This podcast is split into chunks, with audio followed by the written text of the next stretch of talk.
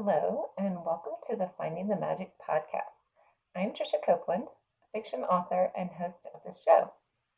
In the last two weeks, I shared with you passages of the Kingdom of Embers and Kingdom of War audiobooks. Kingdom of Embers is the first, and Kingdom of War is the finale in the Kingdom Journals series. This urban fantasy series follows a trinity of witches and their quest to free the witches from an age old curse which damns their souls to purgatory for eternity and keeps them from having permanent homes. Elena, Camille, and Hunter must unite the lance of Longinus to break the curse. But there's a powerful witch, Sonia, who doesn't want the curse broken because she is harnessing the power of the witch souls trapped in purgatory. The Trinity enlists the help of a fairy army headed by Queen Titania to defeat Sonia. Titania became the protagonist of my new Rome Chronicles series. In the first book, To Be a Fae Queen, released a month ago on March 29, 2021, Titania is still a princess. With her brothers dead, she is the sole heir to the throne. When she rises to assume her place as queen, she faces many obstacles, not the least of which is defeating an army of kobold who want to take the Fae realm for themselves. To celebrate the one month anniversary to be a Fae Queen's release, I have two specials. First is a sale on the ebook, which is available for 99 cents through May 2nd. And the second is the first two chapters of To Be a Fae Queen. I'm going to read them for you today to give you a preview of my fantasy novel, To Be a Fae Queen. Chapter 1 I glance up at my crystals as the last rays of a setting sun cause splotches of ambers to dot the stone walls and ceiling. It is my favorite yet saddest time of day. I dread and cherish my task in equal measure and linger at the window to relish the last bit of sun on the meadow. Forcing myself to turn from the scene, I raise my wings. Light from the window shines through them, causing the room to glow with a slight green tinge. Crossing to my doors and opening them wide, I scan my ceiling to savor the dimming light illuminating my prisms. I close and open my wings, rising into the air and exiting my room. Flying through the castle to my parents' chambers, as I do every night, I alight in their study. Mother sits in front of the fire, harp on her right, father on her left. Seeing his chin dip, I approach Mother. I kiss her cheek. Mother, will you play for us, or shall I? She blinks, and I think I see the edges of her mouth turn up just a hair. Sitting on the hearth before her, I await a reply. Had I imagined a slight smile, or was it wishful thinking? Her gaze shifts to her lap. Perhaps you could play, Titania. Your mother loves hearing you. Father stands and wraps his hands around her shoulders. Mother's eyes stay trained on the flames in front of her while I slide the stool to the harp and begin a tune. After years of lessons, I play well, but nothing like Mother used to. She could draw tears from a crowd with one pluck of a string. Father retakes his seat, and I note his further furrowed brow. Laying a hand across the strings, I halt my song. Father, is something wrong? Surely, mother will. I swallow before uttering the same hope filled words I repeat every night. She will be better when her mourning is over. One year per lost child seems appropriate. Several years have passed since my four brothers were slaughtered while fighting the kobold army. Three years since we have heard her voice or gotten more than a blink of her eyes in response to kisses, hugs, condolences, pleas, and sometimes, on my part, tear filled rage at her inability to see I not only lost my brothers, but my mother as well. I thought one of her sisters would stay after the official mourning period. I loved having my cousins here. But each of the aunts crumbled under the duress of mother's catatonic state. Father offered their husbands prominent positions in the army, but after the prior massacre, even the promise of wealth and admiration would not sway them to stay in our kingdom. and they sailed north over the sea to their home in Bedham. As much as I wanted to, I could not place blame. Each kingdom faced their share of foe, but none proved more dangerous than the kobold. Many thoughts weigh on my mind. Father's voice brings me out of my self pity. Please tell me. Finish your tunes first. They bring me joy. Not knowing how else to help, I begin a new song. He works hard touring the countryside with his guards, hearing grievances of our people, and keeping the accounts balanced for the kingdom. Or where he is lonely with only his advisers to converse with. Once the ballad ends, I spin my stool to face him. Taking a deep breath, I wait for him to speak. He smooths his beard and begins the story of the Kobold, how they live in caves and hollows between our realm and lower earth. Father, I know the histories. I'm not a child anymore. Please, just tell me what troubles you. I guess that he may not wish to dwell on all we lost either, especially as we try to keep our nights together happy and carefree. With my brothers gone and my mother's condition, he and I only have each other. His two brothers and their sons were killed in the battle as well, leaving us the last remaining royals of Auburn, me the only heir to the throne. Seeing father raise his hand to his beard brings me back to the worries at hand. He spins a lock of the curly hair between his fingers. You will be queen one day. I guess I cannot shield you forever. I just know the anxiety the memories cause you. Remembering the purple wings and gnarled claws of the beast that tried to kill me, my heart rate rises. The kobold have returned. Staring at the flames, he rubs his hand down his pant leg. Several anchor crystals that support our fairy ring have disappeared. We believe a mutant kobold took them. Soldiers found footprints near a cave in the wood on the eastern side of the kingdom. My heart thuds and mind reels with the implications of the missing crystals. The fairy rings rings create portals between our realm, known as Middle Earth, and Upper Earth. If the anchors cannot be replaced, the ring dies, the portal closes, and we will be cut off from all that is above sun, rain, and winds to clear our air. With no light or water, our plants will die and our animals will starve. With no access to Upper Earth, we will die with them. Mutant kobold? Why do you call them that? Do you not have multiples of the crystals? Why not replace them? We found footprints in the wood, but the ringkeeper was not alerted to the kobold's presence. Somehow they stole the anchors without being detected. We believe either they have bred with a magical being or were aided by magic. And yes, you are correct. There is one additional set of crystals set aside for each ring. We cannot risk these being taken as well. So gather a group of soldiers to investigate. Surely the kobold did not just disappear.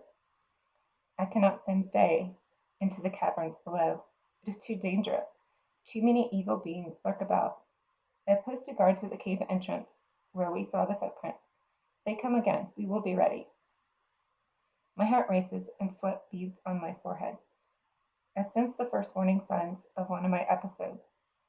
I picture my crystals hanging from my ceiling and take a slow, deep breath. Crystals there's anyone better at finding crystals than I, I doubt it. I am good at finding crystals. I can learn which we need and search the streams for new anchors. The water brings them down from the mountains. Father shakes his head. It is too dangerous. do not have enough warriors to guard you, guard the fairy ring, and watch for the kobold. There are far too many fae for the kobold to overtake the whole realm. What do they hope to gain? Father paces to the hearth. A foothold, perhaps? They have attempted it before. It is not unprecedented. Perhaps their numbers have grown too vast for the caves. They seem to be getting desperate. Either that, or is, there is a darker force at work here. Do you really believe they have developed magical abilities? A chime sounds from the clock on the mantel. My eyes cut to Mother, wondering if she registers our conversation, holds opinions, or then cares her daughter and husband need her. I have kept you too long. You need your rest for your studies and training. Father crosses to me. He leans over and kisses my forehead, as he does every night, but his smile does not reach his eyes. I want to help. If there's anything I could do, I have my generals and advisors. You need not worry. Okay, Good night, father. I wrap my arms around him and squeeze his shoulders. Approaching mother, I bend over and take her hand. Good night, mother. I love you. Her stare does not move in the fireplace. Still, I pull her to me and kiss her cheek. Fighting the water pulling at my eyelids, I beat my wings and take to the air. I fly out the door, maneuvering through the halls to my room. I click my door shut and press my book back to the soft wood. Heart pounding and breast becoming jagged, I imagine the worst. What if these kobold and their new magic steal all the anchors? What if they overcome our troops? I slide to the floor and stare at my crystals, trying to control my breathing. The cool stone beneath me calms my nerves. Father will figure this out. He always has in the past. We lost many in the last battle, but we were victorious in the end. Rising, I cross to my dressing table, brush my hair, and dress for bed. Carrying my candle to the bedside, I slip under the blankets. I pull them up tight around my neck and steady my crystals overhead. The fairy crosses are not the most popular because they are mud brown. Some of them form diagonals, but I keep only the most perfect right angled versions. I polish each face so they reflect the light. Candlelight bounces off those above me they protect their owner from bad luck and connect the spiritual planes. My brothers helped me start the collection and helps me feel connected to them. Beginning my ritual of counting each crystal, I pray, as I do each night, to grow strong and wise enough to make Father proud. I shall be 17 in just over a year and ready to take a position on Father's council if they will have me. If not, I find a way to prove myself. I bite my lip as my pulse quickens. How am I, an anxiety ridden girl, to rule a nation? Do I even want to follow, follow in father's footsteps? Have the weight of a kingdom on my shoulders? Perhaps I should focus on searching for a distant relative, someone untouched by memories, memories of past battles. There are more pressing issues, I admonish my thoughts. The fairy ring must be preserved. That should be my focus. Sleep evades me as I toss over ideas for helping father. Giving up, I slide my covers and slip on a robe. I take to the air and weave through the halls to the library. There I search for text on the fairy ring. Arms loaded, I make my way back to my room, dropping the books on the bed. I read through each one, making notes on descriptions of anchor crystals. Studying the text until deep in the night, I fall asleep and dream of the stones, guards, and mutant kobold. I wake to the sound of birds calling, not the normal chirps of morning, but ominous tones of premonition. Sitting up, I know the time and wonder why my curtains are not open. No breakfast tray sits on the table. I've slept well past mealtime, nearly till mid morning, yet little sunlight reaches through the slips in the drapes. Throwing off my covers, I race to each window and sweep the fabric back. Muted light greets me, and I peer out over the orchard noting the dull green of the leaves and somber gray sky. My breath catches in my lungs, and I bolt to the door. Flinging open one panel, I stop short. Elfrida stands, one hand balancing my breakfast platter, and the other over her heart. Blessed be! You scared the life out of me. Has another crystal been taken from the ring? Well, good morning to you too. But that is not for you to worry your pretty head about. Your father does not want to alarm you. He ordered me not to draw your curtains. Did he think I would not notice? I am not a child. Were more crystals taken by the kobold? I put my hands on my hips and glower at her, astonished that they thought something like this could be kept for me. Nasty creatures. She skirts around me to the table, setting the tray down. Goodness, what is going on? Where did all these books come from? I flit to my bed and gathered the text. I thought I could help father by studying the crystals of the fairy ring. Eat your breakfast. Your father ordered that you stay within the castle walls. What about my walk in the wood with mother? Elfrida cups her hands on my cheek. I know your pleasures are far and few between. The threat from mutant kobold, your father's fare spread thin. He does not have enough soldiers to watch for the kobold and guard you. I'm not a child. I can take my bow. Dear, Elfrida shakes her head as she backs to the door.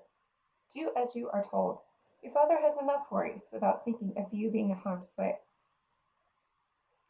Inhaling, I dig my fingers into my palms, hardening my resolve.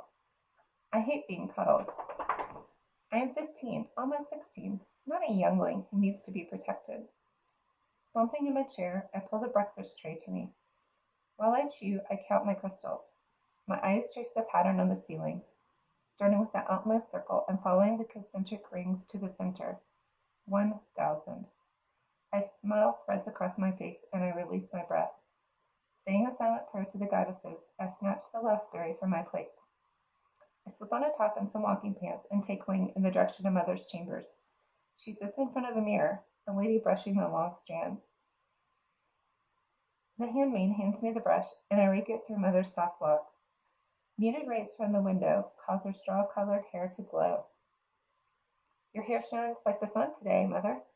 We'll be walking in the garden and orchard instead of the wood. Apples are ripening, and we may find a tasty one. Studying our images in the mirror, I remember how she used to braid my hair and wind it atop my head. We look so different. I think it odd how we contrast each other her with pale blue eyes and light hair, and me with golden eyes and dark mahogany hair like father's. Thornton favored father as well.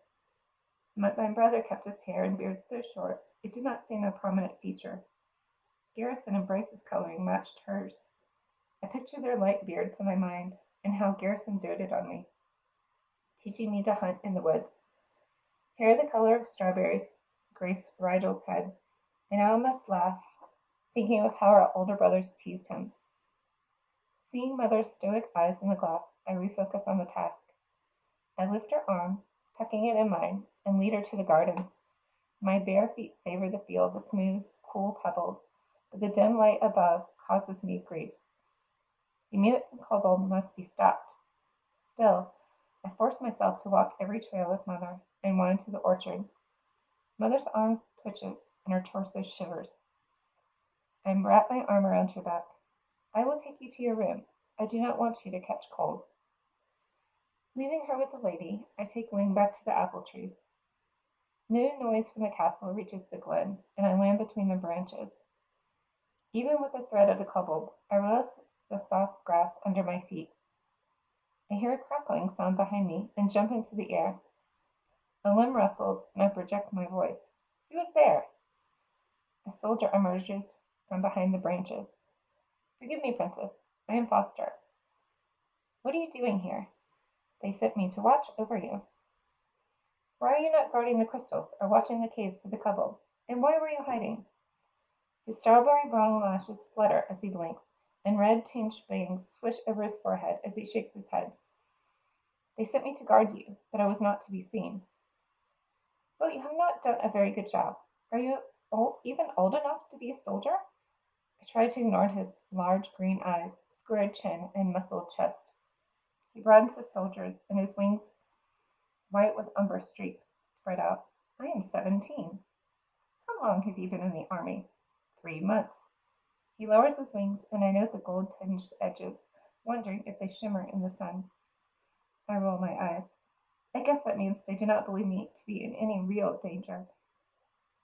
If father sent Foster with the hope that I may be distracted by a handsome boy, father will be disappointed. He holds up his bow. I have this. Shaking my head, I spin away from him. Throw it to me if you spot something dangerous. I never miss. Do not call me princess or your highness. My name's Titania, and stay at the border between the garden and the orchard. I prefer to be alone. But before he can utter another word, I charge him, snatching the bow from his hand and quiver from his back. I cock an arrow and release it. Some hundred feet away it lands in the dead center of an apple, ripping it from its branch and projecting the fruit to the ground beyond. When I meet his gaze, his spring green eyes lock on mine. Yes, your high, um, Titania. He speeds away, and I secure the bow and quiver on my back. It is much bigger than mine, and the weight of the weapon feels odd, but I decide I like it. Adjusting the two shoulder straps, I realize they hold the bag in place better than my sling. Shall ask Elfrida to have someone fashion a similar pack for myself. With the knowledge that Foster watches me, I cannot relax, but still pace through each row, pondering how I may help father. There seems to be little I can do from the confines of the castle walls. I circle back to the orchard's exit, retrieve the fallen apple, and take a bite of the flesh. Here, I toss the quiver and bow to Foster as I cross into the garden. Thank you. Weaving through the bushes, I sense Foster trailing me. I pledge to ignore him and make my way to the first class history. With Foster by the door and my worry for the fairy ring, it is hard to concentrate. The schoolmaster reprimands me, but sends me along for my fencing and music lessons. Father's presence, Foster's presence feels smothering, and while it fuels me to swing my blade harder, the harp strings in our ears fare worse. Returning to my room to dress for the evening meal, I draw a bath. I catch sight of my bow in the corner and wonder if I may be of some use to father as a soldier. Perhaps I could dress in their armor, and no one would be the wiser. Father retains hundreds of warriors. What is one more archer? But you probably know the woods and stream better than anyone else. The evening passes, as most of them do, with dinner in the small hall with Elfrida and father's army general, Kane, dining with us, and my session with mother and father. When my eyes open the next morning, I sense a chill, a darkness that pierces my bones, and my shoulders shudder. The air smells odd, as though full of dank, moist dirt. I scan my room. The curtains have been drawn back, and muted sunlight produces a slight glow. My tray of nuts, berries, and fruit sits next to my bed. Shrugging off the unsettling feeling, I sit up and transfer the plate to my lap. As I place a berry in my mouth, I lift my eyes to the crystals. One, two, three. Halfway around the first string, I freeze. One is gone. My breath catches. This cannot be. Are others missing? I continue tracing around the circles. Two thirds in, another is absent. When I get to the center, I spring up to the ceiling. My favorite crystal, the one Garrison and I found on the bank of the river when I was 11, is gone. Shooting to the exit, I throw open my doors and run smack into Foster. How long have you been here? I took over watch at sunrise. Well, whoever guarded last night failed. I cringed at the thought of one of those huge, dirty kobolds was in my room. Three of my crystals are missing. I speed down the hall with Foster close behind. Swinging open the doors to my parents' quarters, I find them seated at the breakfast table. Three of my crystals have been taken. Someone, something stole them in the night. Father drops his fork and it clinks on his charger as he stands. What? My eyes dart to mother, hoping for some reaction to the scene. Her blank stare holds to her plate. Are you sure? I mean, you have a lot of crystals. I do not see how you would notice three missing. Father bends to retrieve his napkin. I zip to him, hating that he would question me, that I may have to admit to my odd routine in front of Foster. The center one, the crystal I found with Garrison, is gone. Plus, I cut my eyes to Foster. I count them twice a day, a thousand. There were a thousand I went to sleep last night. There are only 997 now. The center one and two others are missing. I could tell something was off the moment I woke up. The air smelled foul. It was one of those mutant kobolds. I know it. Foster steps towards us. A guard was at your door all night. I replaced him. Were your windows locked? My rage erupts anew. Yes, I checked them. Perhaps the guard fell asleep. Father rubs his beard. Did you see footprints? Anything out of place? I shake my head. I will have a team come to your room to investigate.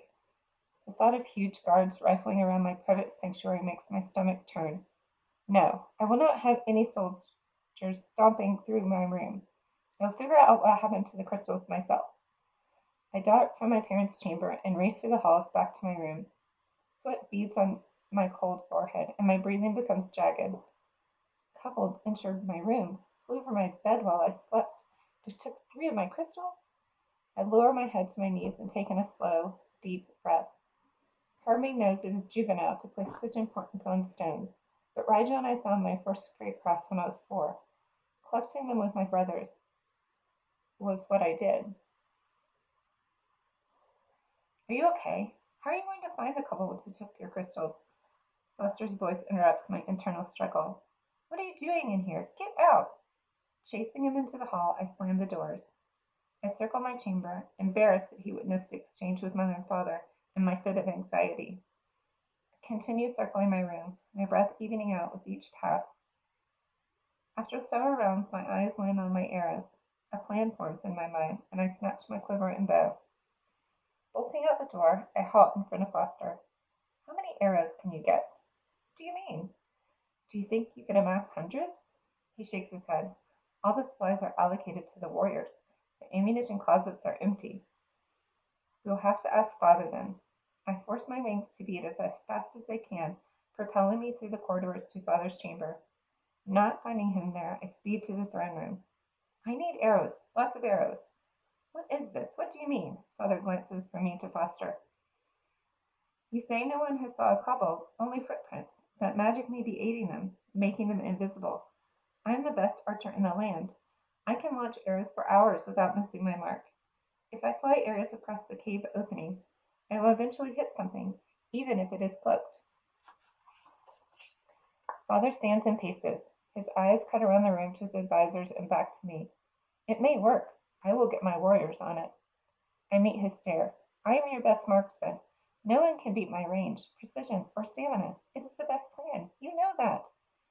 Titania, it is a good idea, and I commend you, but it is dangerous in the wood. You are to stay in the castle. No matter what Elfrida or Foster say, I stew all day. How can father not let me help?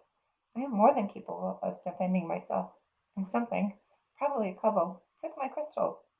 It was enough that they killed my brothers. Now they are stealing my link to them as well. I stare at my ceiling, counting my crystals.